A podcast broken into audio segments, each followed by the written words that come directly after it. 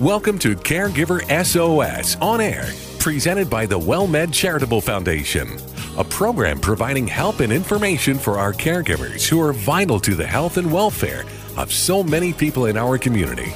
You can hear Caregiver SOS on air Sundays at 6 p.m. on 9:30 a.m. The Answer. And now here are your hosts, Ron Aaron and Carol Zernial. Well, thank you very much and welcome to Caregiver SOS on air. I'm Ron Aaron along with our co-host Carol Zernial. Carol, as many of you know, is the chair of the National Council on Aging, a prestigious national organization based in Washington, D.C., that focuses on and tackles a number of issues involving aging. She also serves as the executive director of the WellMed Charitable Foundation. And a couple of weeks ago, she helmed a, a wonderful fundraiser for the WellMed Charitable Foundation, the uh, annual golf tournament out at TPC. What a great day that was. That is, you know, this is my favorite time of year. And you don't play golf. And I don't play golf, but just being outside and enjoying it. See, you know, in San Antonio, we have two seasons summer and not summer. And so it didn't, it was not summer that day. That and day. We were really Yeah. enjoying it. In fact, we were cold in the morning. About 55 degrees, Yeah, which yeah, it was there's somebody's out there's laughing at that comment. that Yeah. was cold for us. Well, it was uh, it was a great day, and uh, Jimmie Keenan, uh, one of the uh, executives who was there, uh, retired uh, general, uh, outstanding deputy uh, surgeon general of the army. Uh, turns out she met her husband on a golf course. So That's that- right. So for all you non-golfers out there, There's hope. there may be maybe something out there on Take the, the grass is always greener. Ooh, Oh. I don't think she really said that. We're going to talk in just a couple of moments with Susan Peschin. Uh, she is an expert on not only al- Alzheimer's disease, but a variety of issues involved in aging. She serves as president and CEO at the Alliance for Aging Research, and we'll find out what's hot, what's not when it comes to that kind of research. Uh, but before we do that, uh, th- there's been a lot written of late about the old five second rule, which we all know. Food drops, if you pick it up before five seconds, you can eat it. And it's safe, right? Well, s- some people think it's safe. Apparently, those are mostly men. but A- and women who drop M&Ms. apparently, so you know, the New York Times was another one of the many places that you know we did see this five second rule. Um, and there was a food microbiologist at Rutgers University, Professor Schaffner, who di- actually did a two year study. Dropping Wow. food. So for two years, he didn't. You know, I do this every day, and I had nobody has paid me a dime to drop drop food on the floor. So you know, what I thought was interesting was he dropped different kinds of food Oh. on different kinds of floors. So um, As only a researcher would. well, yeah, you have to do that. So the different types of floor, stainless steel, or I should say surfaces. So dropping it on stainless steel, ceramic tile, wood, and carpet. And then the different kinds of food, cut watermelon.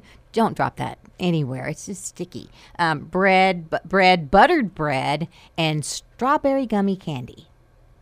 He didn't say whether they had cats in those homes. No, he didn't. And they were they were dropped from a height of five inches, which is really not very No, far. it's nothing. You don't get the splat effect with that. So they, you know, they tested the they tested how long they were on the on the floor, less than a second, five seconds, thirty seconds, and three hundred seconds.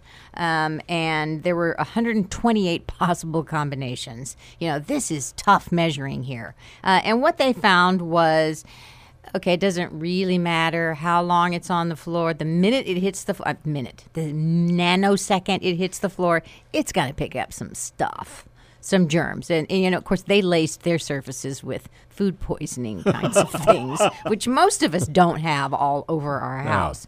Um, but what I, what I what I liked was it, it did de- it depended more on the surface that it was dropped on than the and the type of food than it did how long. So yes, if you leave a banana on the floor all day long, is it going to pick up more germs? Of course. Things are going to crawl towards it if it's just laying there. Mm, banana. Yay. But um, if if it's you know if you pick it up immediately, it doesn't have as much as if you leave something laying there. But carpet actually had less less stuff stick to the food because it's sticking to the carpet than the other surfaces, which I you know, you always think, ooh, carpet, carpet's dirty. But it, I guess the carpet absorbs the stuff, um, and so not as much transferred to the food. unless they have a dog or a cat. Yeah, and and I will tell you that the researchers said he might pick up an M and m on the floor, but if a piece of watermelon drops anywhere, he is it is going in the trash because the sticky, you know, the water it immediately trans it picked up the worst of anything. So the hard candy didn't pick up as many germs Then as the watermelon. I, I saw another piece on the same topic by a, a physician who said, you know, he doesn't pay any attention to it. We need to be exposed to bacteria to continue to build up our resistance. And so drop it, he eats it. So drop it, he eats it. Yes.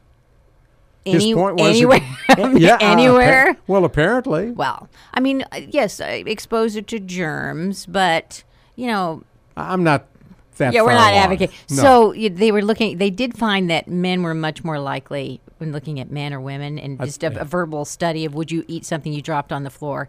That men were like m much more likely to I eat something off the floor than women. especially if it's something you like. yeah, yes, like we go back to the M and M's again. That- exactly. so there you All go, right. folks. If you got carpet on your floor, you know you got more time, a little more time than the rest of us. When you look at TV ads for medications to treat and prevent osteoporosis, it's always women portrayed with that disease. Well- Can men get it? Well, you know, that's yeah, there is a reason because women disproportionately get osteoporosis because of menopause and the, the changes in the you know the hormones. But it, yes, men can get it, um, and so you know, the article in the New York Times was from Jane Brody um, was talking about that a lot of times it doesn't get diagnosed. Um, you know, I can tell you as a woman who has a family history of osteoporosis.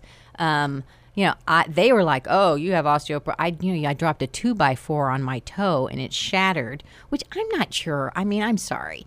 A two by four is a pretty big piece of wood, and at any height that such as it was, And you're pretty small. and yeah, I mean, I thought I should get a little bit of. They should have cut me break. some slack, Yeah. but but they were like, oh no, and they were right. I you know I do have some risk of osteoporosis, but I I also know some men that have it. But men, you know, a lot of times they don't get um, when they've had a break.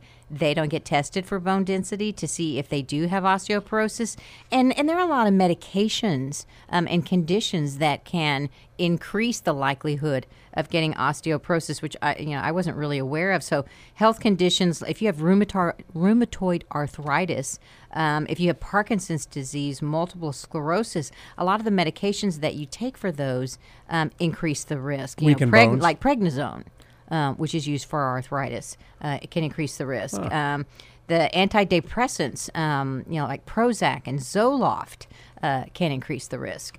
So, you know, the the main thing is is that if you're a man and you're over the age of 50, you know, about 20% of um, you know broken bones are going to be because of osteo uh, uh, are, will be because of osteoporosis in men, and one third of hip fractures will occur because of osteoporosis Wow. in men. So it's pretty high.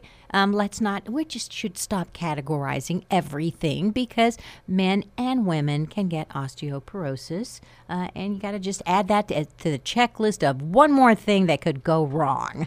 Good thing to know. And if you're listening, you're listening right now to Caregiver SOS on air on 9:30 a.m. The Answer. I'm Ron Aaron, along with Carol Zernial. We'll be talking in just a couple of moments with Susan Peschin, who is the president and CEO at the Alliance for Aging Research, and we'll talk with her about what's hot, what's not, in addition to Alzheimer's and other diseases that impact seniors.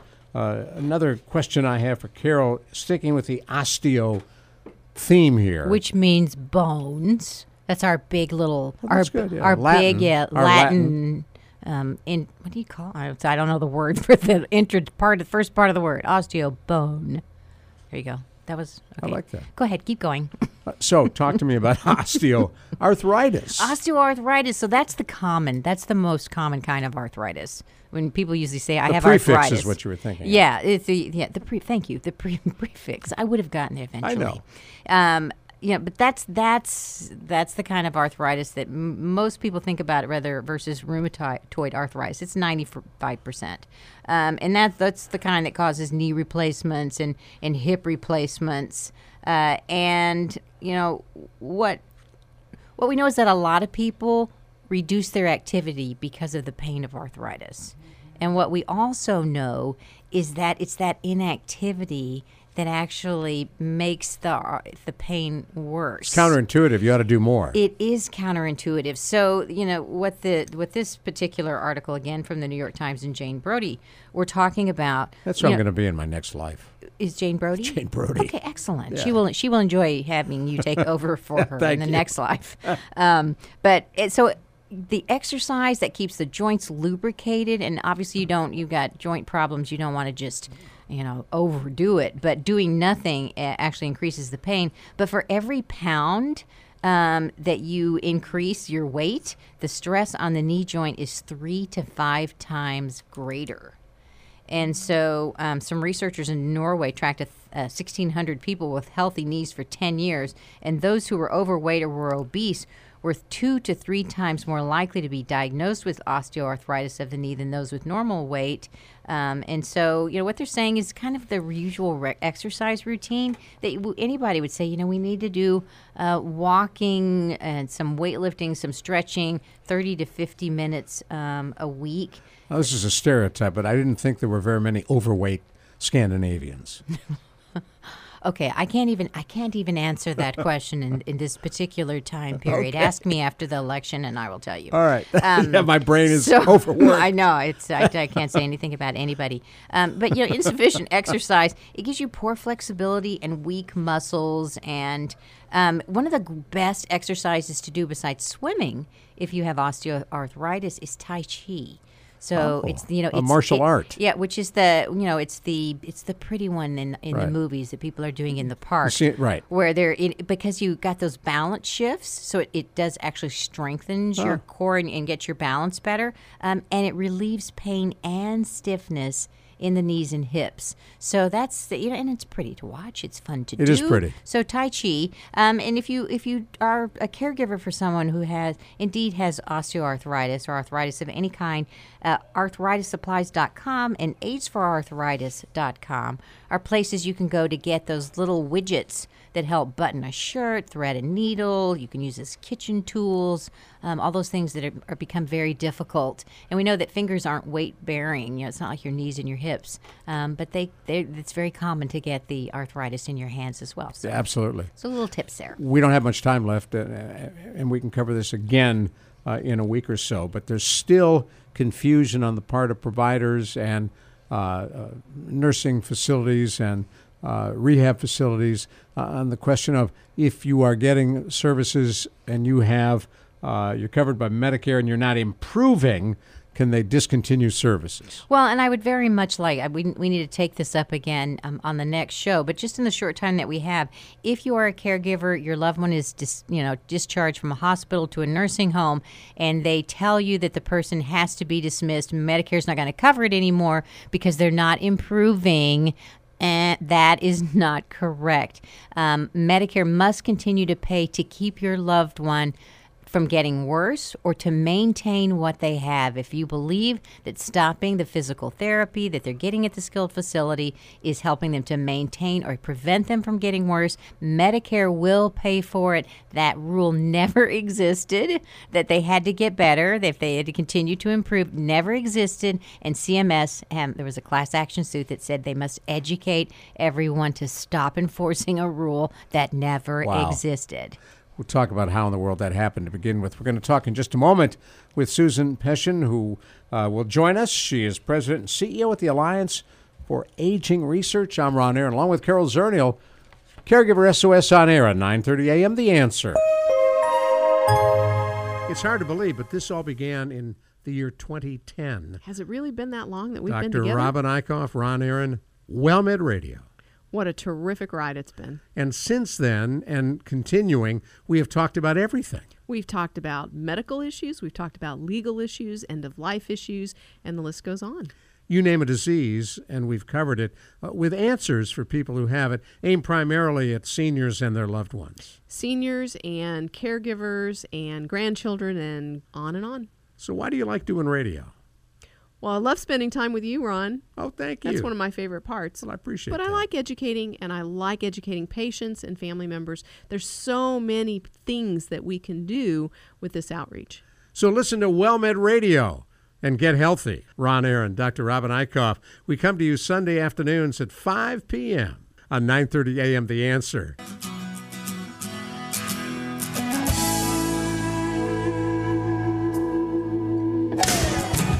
Well, one of the nice things about Caregiver SOS on air, when we promise, we deliver. And we had promised to bring you Susan Peschin, who serves as the president and CEO at the Alliance for Aging Research in Washington, D.C., has a lot of experience in a variety of fields that all relate to aging and seniors and Alzheimer's disease. Uh, we, uh, along with our co host Carol Zernial, I'm Ron Aaron, are just delighted, Susan, to welcome you on Caregiver SOS on air. Good afternoon. Good afternoon, and thank you so much for having me. Tell us a little bit about what the Alliance for Aging is. Sure. Um, the Alliance for Aging Research was founded back in 1986, so we're actually celebrating our 30th anniversary this year. Although I, I keep telling everyone we only feel 29. I like that. Yes and uh, we were we were founded uh, to really focus on the the benefits of research as a way to enhance the experience of aging and health.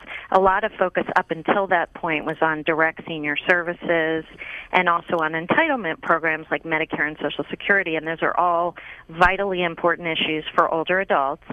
But you know there was also sort of a burgeoning uh, change in uh, in medical research, and we wanted to sort of bring that to the forefront to show that older adults were worth focusing on uh, for for both prevention as well as for intervention for chronic disease and and infectious disease. And so we've been working now for 30 years, and in the area of both public policy and health education.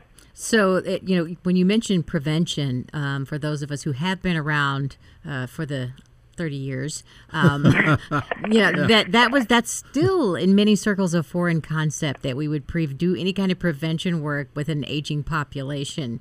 Um, mm-hmm. But but as you're looking back at the body, you know, of all the work. Uh, over the past 30 years, you know, what do you think are the most significant things, uh, research that you've done, or what were the big aha moments that came out of research, do you think?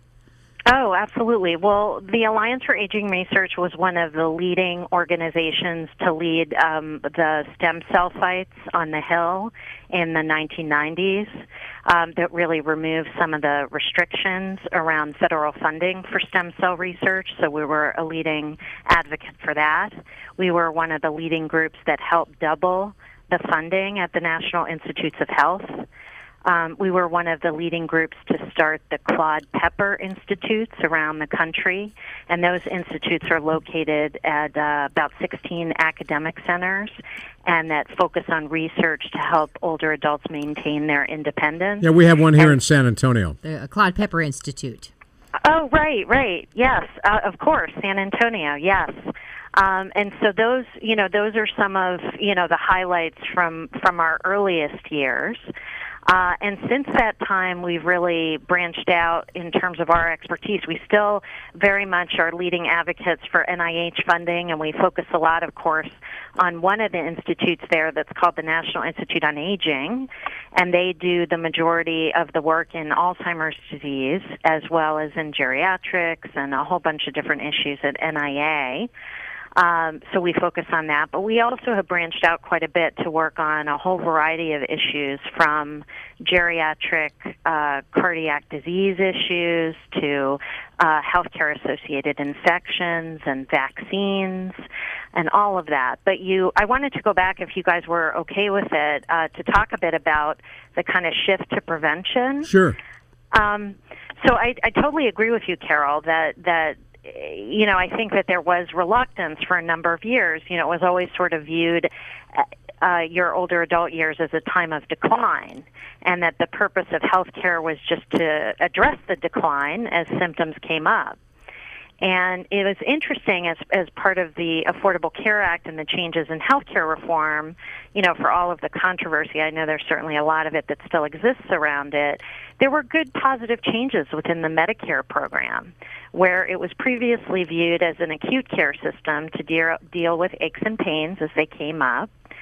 And they introduced the annual wellness visit, so older adults now have a benefit every year where they can visit their healthcare provider and come up with a prevention plan to talk about what vaccines they need, what screenings they need, ask them about their diet and exercise, and a whole variety of issues to focus on that. And the change also incorporated uh, covering vaccines that are preventative, like the new uh, two pneumococcal uh, pneumonia vaccines that are now covered. That's right, and they took away any type of copays for those as long as you go to an in-network mm-hmm. provider. So that's absolutely true. There's much more of an emphasis on that. The National Institute on Aging has a great Go for Life program that is really about emphasizing you can start exercising at any age. It's not just good for you when you're a young person or a young adult, but even if you start at you know an older age in your 60s, 70s, even your 80s, it, it has beneficial effects.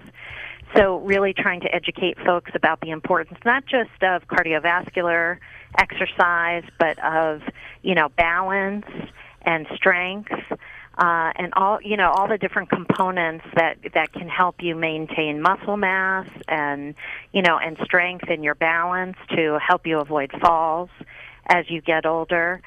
So there's definitely been a pivot. Um, it's you know it's sort of slow going in terms of a cultural change within our healthcare system, and I would say within our culture in general but it is much more geared towards let's take a look at how you can maintain your health for as long as possible. And that's a really positive change. Now, if you just joined us, she's Susan Peschin, who is the uh, president and CEO at the Alliance for Aging Research. I'm Ron Aaron, along with our co host Carol Zernial, talking about the work of the Alliance and others in Washington, D.C. and elsewhere, looking at the whole concept uh, of trying to age healthy uh, in America today. Well, and I think you know if you we go downstream from what Susan was just talking about in prevention and all this aging research, um, you know where that comes down at our level and the community level is that that kind of research has transformed our senior centers and we at the WellMed Charitable Foundation, you know, we operate senior centers in Texas and Florida and they've really become places where people go to get the falls prevention training, where they go to get the exercise um, and all of the, the chronic disease self management program. And it's that emphasis on health and prevention that has totally revitalized what we do on the ground with our senior centers. That's amazing. That's great. And right, and it's not even just the medical research, but it's also the social sciences research. And senior centers are key for social engagement for older adults. And that's also found to improve health and well-being and certainly mental health as well uh, to help keep you vital for as long as possible. And that's a real key thing because, you know, more recent research is showing that the ba- baby boomers are less likely than some of our previous generations to stay socially engaged. You know, bridge clubs and church groups and, you know, all the things that some of our parents and grandparents did. They're not quite as popular today. And with the rise in social media and all of that, a lot of times folks tend to stay to themselves a bit more. And what re- research has shown across the board is social engagement, whether through, you know, kind of those types of engagement groups or volunteering, really helps you stay healthier longer. Um, it it, it uh, generally results in less disability over time because it keeps you moving. You got to get up. You got to get out. Um, so all those things are important as well, as well as the strides that we've made in prevention through medical research. So are you saying that the number of friends that we have on Facebook doesn't really count? I'm saying you don't have to put as much emphasis on how many likes you get. Uh, That's you, a relief. Put, yeah, exactly. Yeah, well, Carol uh, isn't even on Facebook. Facebook at so. all. Yeah, so, good. I'm gonna have friends after real friends after all. yes, yes. So, so, you know, when when I'm looking at your background, Susan, it just it's wonderful to see someone who has not only uh, gone to a couple of great universities, a, uh, a BA in sociology from Brandeis and a master's in uh, health sciences and health policy from Johns Hopkins University. You've actually put that education to use in your professional career. Yes, yes, and I, I feel very privileged. I mean, I I'm a very lucky individual. I knew uh, all of my grandparents, and I knew two of my great grandmothers. Um, so I grew up in Pittsburgh, Pennsylvania, and uh, I grew up with with basically with all of them. Um, and so I was surrounded by uh, older adults as I was growing up, and I saw the real valuable parts of that, you know, sort of passing down of great recipes and wisdom and and you know, and just sort of the the um respect, you know, that they had in our family. Um, but then I also saw the more challenging parts when they did face struggles within the healthcare system and, you know, cancer and heart issues and dementia, uh, you know, all of the above. And, you know, it, it impacted me. So I wanted to go into the issue because it, they mattered so much to me, and I wanted to see if it was possible to, you know, make a difference in this area. Right, and I don't think. Oh, go ahead. I'm no, I was going to say, stay with us just a minute. We're going to come right back to you, do a little brief business at our end, and come right back to you as we talk with uh, Susan Peschin. I'm Ron Aaron, along with Carol Zernial. By the way, podcasts of all of our shows are available. All you have to do is go to caregiversos.org, and you can find the podcasts for uh, this program uh, right here on 9:30 a.m. The Answer is where you can hear us live.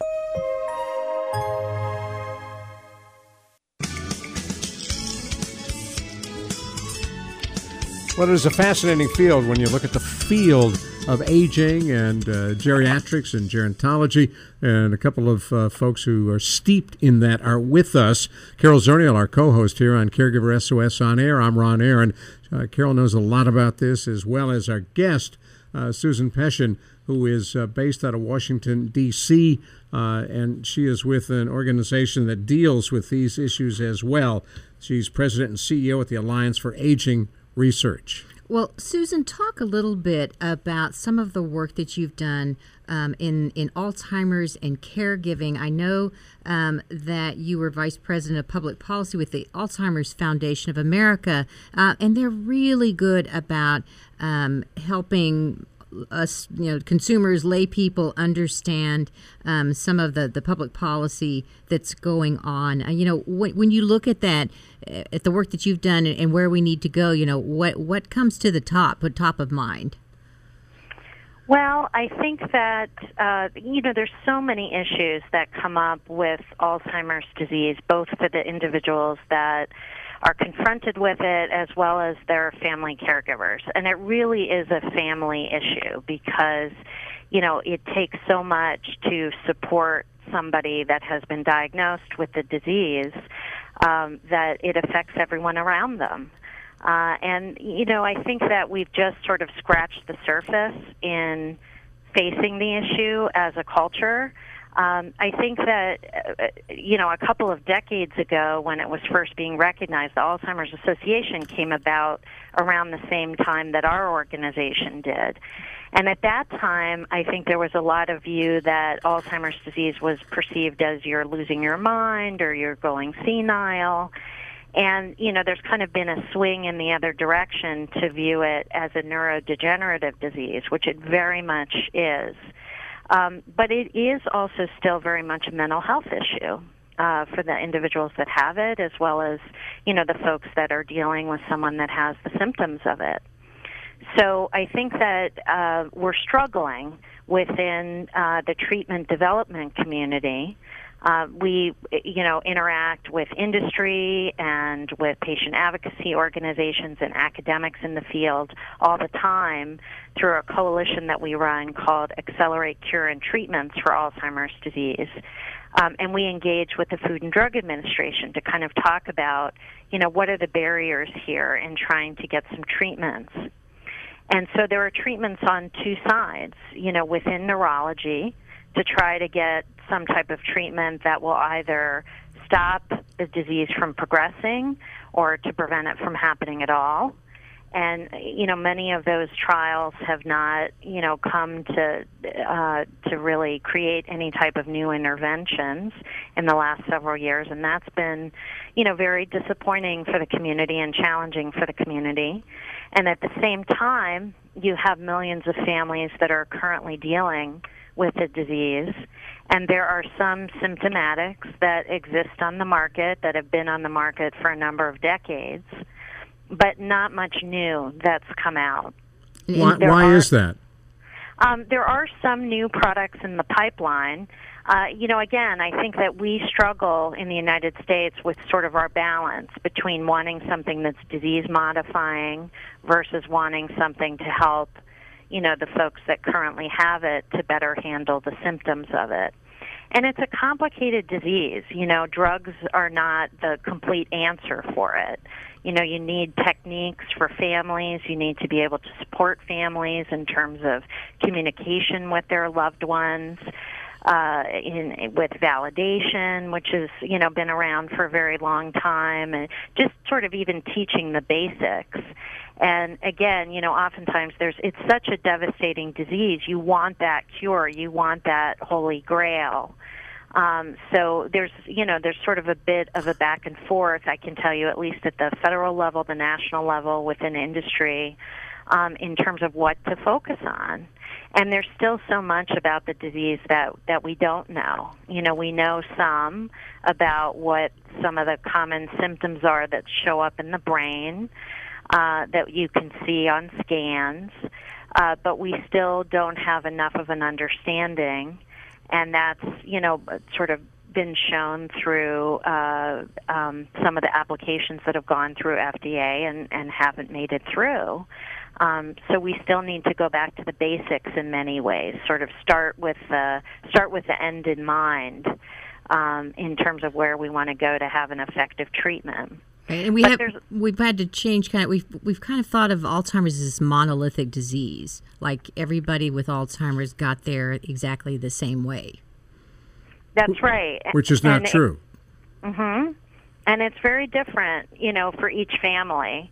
And I, you know, I think that a lot of the uh, a lot of the folks who are down on the ground, like you're talking about in San Antonio, at your pepper centers and at the senior center level, and in adult daycares, um, and and also just in family homes, you know, who are on the front lines of this in some ways kind of know more about what matters to the individual that's dealing with the disease and the family around them than, you know, those of us who might hmm. be a little bit more removed and are sitting in a lab trying to figure out, okay, how can we get rid of this thing for once and all? Um, so it's just it requires a lot of support, and we need support for the individuals as, as, along with the family caregivers. Now, for those and, of you who just joined us, you're listening to Susan Peschin, who is the president and CEO at the Alliance for Aging Research. I'm Ron Aaron, along with Carol Zernial, and I didn't mean to step on your last word there, Susan. Sorry.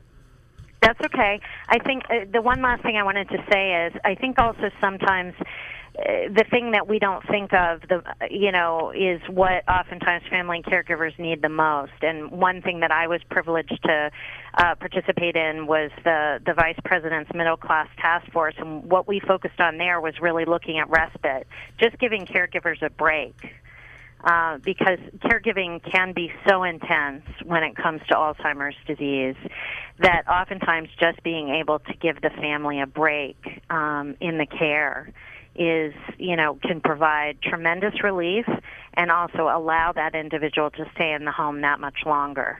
And so, what grew out of that middle class task force related to respite? And this was Vice President Joe Biden that you're speaking of.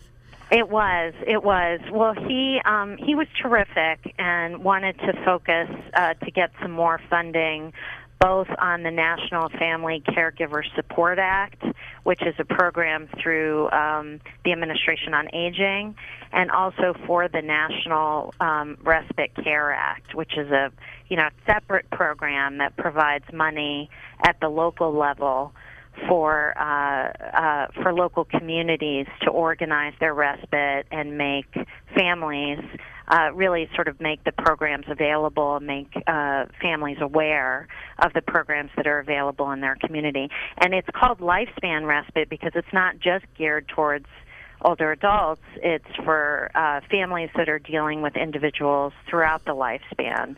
So for families with children with disabilities, um, as well as for older adults that may be dealing with uh, Alzheimer's disease or other types of debilitating conditions. And there have been some studies on, uh, surprisingly, the number of young people who are caregivers uh, to the parents. Absolutely. Um, there's even, you know, now studies. I mean, there's certainly there's a lot of focus on sandwich caregiving, uh, where individuals are taking care of aging parents as well as they still have kids in the home. And oftentimes, those kids, especially if they're teenagers, are involved in the care of Right. the grandparents. Right. So, right. I mean, it's a family affair. Well, and I think you really articulated, you know, the struggle that we have, um, you know, because we run caregiver resource centers. We've got five different centers in different cities in Texas, uh, and you know, we hear from especially those that are dealing with Alzheimer's. You know, if you look at the brain of somebody who's had Alzheimer's, you realize the difficulty in curing or reversing a disease that you know has taken such a tremendous toll on a brain. And so then you're really hoping for a, a vaccine, a prevention. But for those of us who have family members with Alzheimer's, we just want to stop it, and none of us want to get it. So Yeah. you know, it makes us all. I think I think all Alzheimer's caregivers think that they are also getting Alzheimer's while they're caring for their loved one. I'm waiting for the magic bullet. I, I hear you. It's a scary thing to watch. I've watched it in my own family, and you do. You think about yourself. You think about your kids. Um, it's not something that you would certainly want to wish on anybody, and you want relief for the person who's going through it. And it's frustrating too. You know, um, the communication is tough. You want to argue with the person and correct them. You want them to remember. And, you know, really what's best in the situation is just to kind of go with the flow, as they say. I, I want to shift gears for a minute. We got about two minutes left, but Carol, you have something. Well, I was just gonna, before we I went to on ask her about. the the summit. Yeah, you were talking before we went on air. You you were talking about a conference that's coming up next year to kind of deal with those two sides of the thinking, the research, and the what can we do now for in October caregivers. of 2017 NIH conference. What, what is Mm-hmm. Yeah. that? It's really, really exciting. It's the first ever CARE Alzheimer's disease and related dementias CARE Research Summit. And it's to focus on research related to the care of people with Alzheimer's disease as well as their family caregivers. So, what types of interventions are available, whether they be pharmacologic or non pharmacologic, that can help folks that are dealing with the disease right now as we speak. So, it's, you know, the typical summits that have been occurring at the NIH over the last few years as part of the National Alzheimer's Project Act have focused on, you know, finding the cure and the disease modification, and that is obviously crucial, a- as we've talked about. But this will be the first ever summit that's looking at are there better ways in the here and now that we can offer care and support to the individuals that are dealing with this disease, struggling with it right now. Well, and I think that's that's huge because we do know that there are areas of improvement. We do know oftentimes dementia is underdiagnosed in older people, and that the the caregivers never, you know, they don't notice the caregiver. The caregiver's not in the medical record. The caregiver isn't part of that care team, um, and there are a lot of things we could do just to improve the whole experience of Correct. Of, of dealing with the disease. So we will keep track of that and perhaps get you back on as we get closer to that date. And I did want to take just a moment uh, as we uh, uh, say thank you and, and send you off. But before we do that, uh, you spent about 10 years with the Consumer Federation of America uh, working at the Violence Policy Center on gun violence. And one of the things you were involved with apparently was the Domestic Violence Offender Act. It drives me crazy when you see in San Antonio and across this country uh, domestic violence, and, and there's no age limit. It can be seniors, it can be young people, where one, you know, the spouse kills the other spouse, and it's usually a gun. Mm-hmm. Mm-hmm. So you spent time working on that. I did. Um, I spent, yeah, about a decade, and you know, it's obviously still a huge problem. I think, I think folks are getting to a breaking point. I hope that they are, um, where we want to look at it as not just a problem of you know the bad people, but looking at what are the types of weapons that they have access to, and what we can do about you know reducing the gun violence in this country because it's unprecedented compared Right. to any other developed country on the planet. So I hear you, and I've been down your way uh, with the concealed carry law down there. and uh, definitely feelings run run run deep and run strong in the state of Texas. That's a good way to put yeah, it. Yeah, that was Susan. nice. That was very polite. Oh, thank you. you. You spent enough time in Washington to understand the politics. Hey, thanks so much for coming on. You've been a delight to talk to. And if folks want to learn more uh, about the work of your organization, uh, the Alliance for Aging Research, you have a website. We do. It's agingresearch.org. Please come visit us. Cool. Agingresearch.org. Thanks so much. Thank you. Thank you both for having me. You take care. Bye bye. Uh, right, Susan bye-bye. Peschin, who is the president and CEO at the Alliance for Aging Research. I'm Ron Aaron, along with Carol Zernial. Up next, Take 10 with uh, Dr. Jamie Huysman joins us here on 9.30 a.m. The Answer. It's hard to believe, but this all began in the year 2010. Has it really been that long that we've been together? Dr. Robin Eichhoff, Ron Aaron, WellMed Radio.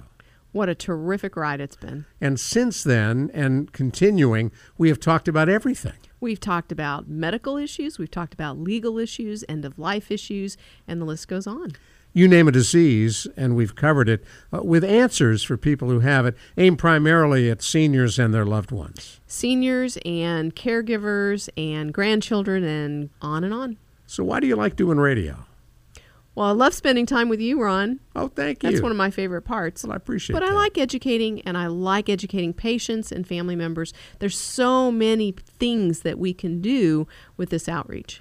So, listen to WellMed Radio and get healthy. Ron Aaron, Dr. Robin Eichhoff. We come to you Sunday afternoons at 5 p.m. on 9:30 a.m. The Answer.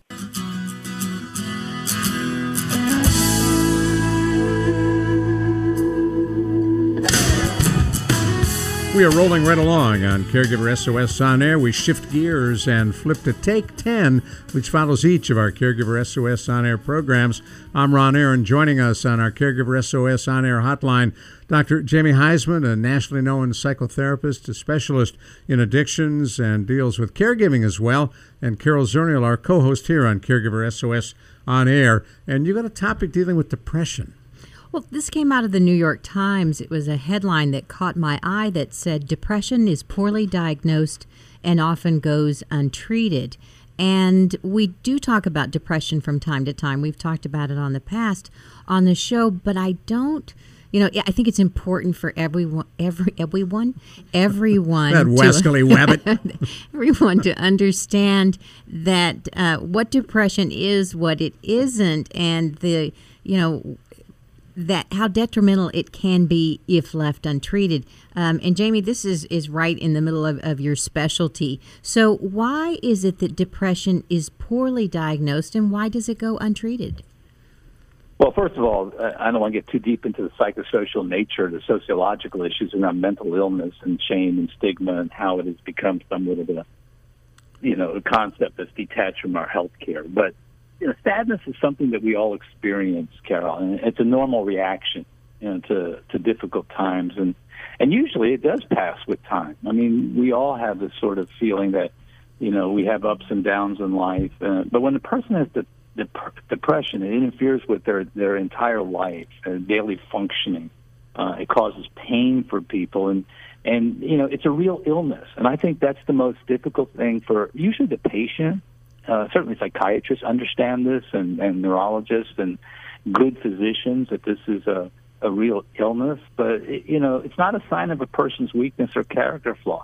So what we've done, I think, is short-shrifted depression as opposed to heart conditions or kidney or endocrine, you know, or you name it, infectious disease issues. We've not seen it in the medical light, um, and so signs and symptoms are popping up all around us, and we we really need to understand it better. Now, speaking of understanding it, if you could give us the uh, 411 on what is depression. Well, I guess I'm a symptomatic place, Ron, uh, it's it's let's say you're feeling sad and anxious or have an empty mood. Uh, that could be a situational depression. Something that when we say situational, obviously it means it's a, it's, exa- it's exacerbated uh, a condition that's already there. Feelings of hopelessness, you know, pessimism, guilt, worthlessness, helplessness. When these issues, you know, continue for uh, at least two weeks or greater, and that is what we say in the DSM-5 is the, the clinical criteria for assessment and evaluation. When these loss of interest and, and pleasure in life and decreased energy and sleep patterns are in disarray, this is when we really need to go get the proper assessment and evaluation. And again, all too often we seem to be doing that sometimes with our with our primary care physician instead of a, a well trained psychiatrist. DSM five is what? Well, that's called the Di- Diagnostic Statistical Manual of Psychology. It's how we actually code disorders and, and clinical issues, uh, much like the CPT codes. But this is how we, we describe to mostly insurance industry, if you will, and, and uh, you know medical necessity in our world, psychological necessity. Well, you know, depression is important for caregivers to know about because it often goes hand in hand with a chronic illness. We know that what we call comorbidity, both depression and diabetes, having depression and Alzheimer's, having depression and cancer, that depression, you know, really is, the, you know, a companion of so many chronic illnesses, and we treat the chronic illness but we're not doing anything for the depression. And what the New York Times is saying is that of those, even when they diagnose depression, only about 28% of the people get any treatment at all, which means the vast majority of people aren't getting anything for their depression that goes along with everything else. And that's a huge shame because depression, uh, even the most severe cases, Carol, uh, is extraordinarily treatable. I mean, we've come a long way in the world of psychopharmacology and therapy and understanding the biopsychosocial nature of, of depression um, you know, most adults, you know, see improvement in their in their symptoms when they use an antidepressant medication. It, it should not be looked at as something that alters a person's state of consciousness. Medication should be looked at as something that replaces the serotonin, which you know, the neurotransmitter, the it, uh, issues like I don't get too deep into it, like GABA and norepinephrine or epinephrine in our brains. That's what the medication does. It just picks up where uh, our body has a deficit. Well, I can remember we applied for a grant to look at what just primary care physicians could do in addressing depression because it is so prevalent, um, particularly in the elderly population. And at WellMed, we see mostly older patients.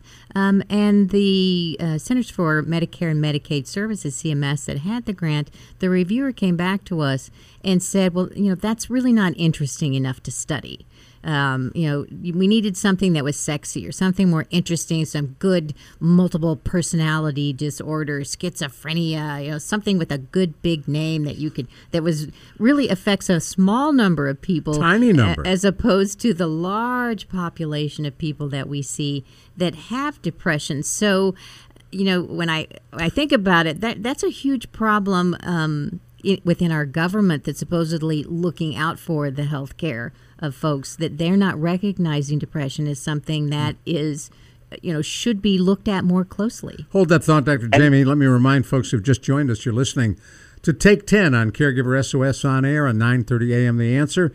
Dr. Jamie Huysman Ron Aaron, and Carol Zernial are with you now. Jamie. No, it's sad to say, you know, hear what you're saying, which is totally true.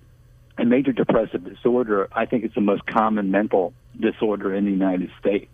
Literally, I mean, and people just do not want to feel alone. Uh, the issues of chronic illness, which you know, and and and, and how it disconnects us from society. One take ten that we recently did. Um, it, it really is it's a difficult thing to, to to not be treated, not to be assessed and evaluated, and and not to get the proper you know psychopharmacological remedy. Living with depression is overwhelming, and what you said with the the issues of comorbidity, we, we don't know which comes first, but we feel much more comfortable in treating the medical issue and then just leaving the psychological issue for the family, friends, if you will, and people around them to deal with. Because they don't see depression as a brain disease. They don't, and yet, you know, if you're really uh, strong in, in what you do, and I think at WellMed and other obviously good medical delivery systems that understand that depression can put somebody right into the hospital um, and, and or, or the anxiety associated with the depression, we're now looking at it closer and, and closer. And and to your point, Carol, you know, you're right. Uh, I don't know why they didn't think it was sexy enough. It kind of like our our current elections, I guess that you have to do things so over the top to get noticed. Um, but primary care doctors should be trained very extensively by psychiatrists to understand, you know, depression because that's going to be the first doorway somebody will go through. So, what is it going to take to move to get rid of the stigma associated with mental illness? Why is it we're still, you know, disassociating the head with the rest of our body when it comes to physical health? Because obviously our brains are kind of important uh, regard to our physical health. Well, I hope it doesn't take the same celebrity, you know, sort of red carpet stuff where we have to come out with Ronald Reagan and Alzheimer's or Patty Duke and bipolar. I, that's extraordinarily helpful. Don't get me wrong. It normalizes in people's minds that you know depression is is a part of somebody's life. Um, but I think that we really have to start doing what you're saying, the, the non-sexy programs, to understand the persistency of depression in society, and especially in our senior population. I think we need to do really concerted studies uh, in primary care environments, if you will, uh, of exactly how this reduces costs, creates better quality of life for the person, and actually better quality of you know delivery of care. It just has to be normalized. And I think to do that, obviously, there's a lot of public service announcements that need to occur and a lot of organizations that need to get involved. Uh, the National Alliance of the Mentally Ill, uh, I've been you know, part of that organization for almost 35 years, is, is one great one. There's mental health associations but they can't do it in their own silos. They do need other groups to bring them into the mainstream. Well, on the good news front, there are medical groups like WellMed who are making depression screening part of the annual exam so that exactly. we do get a baseline. We can tell if someone's getting worse. And if somebody does score poorly, they can get referred for assistance. Got to stop you both right there. Take 10 on Caregiver SOS on air on 9:30 a.m. The Answer. Ron Aaron, along with Dr. Jamie Huysman and Carol Zernial. We appreciate you joining us. Remember, podcasts of all of our shows are available, including Take 10, which can be a standalone podcast as well. Thanks for joining us. You've been listening to Caregiver SOS on air presented by the WellMed Charitable Foundation. Email suggestions and comments on this radio program to radio at wellmed.net and join your hosts Ron Aaron and Carol Zernial for another edition of Caregiver SOS on Air on 9:30 a.m. The Answer.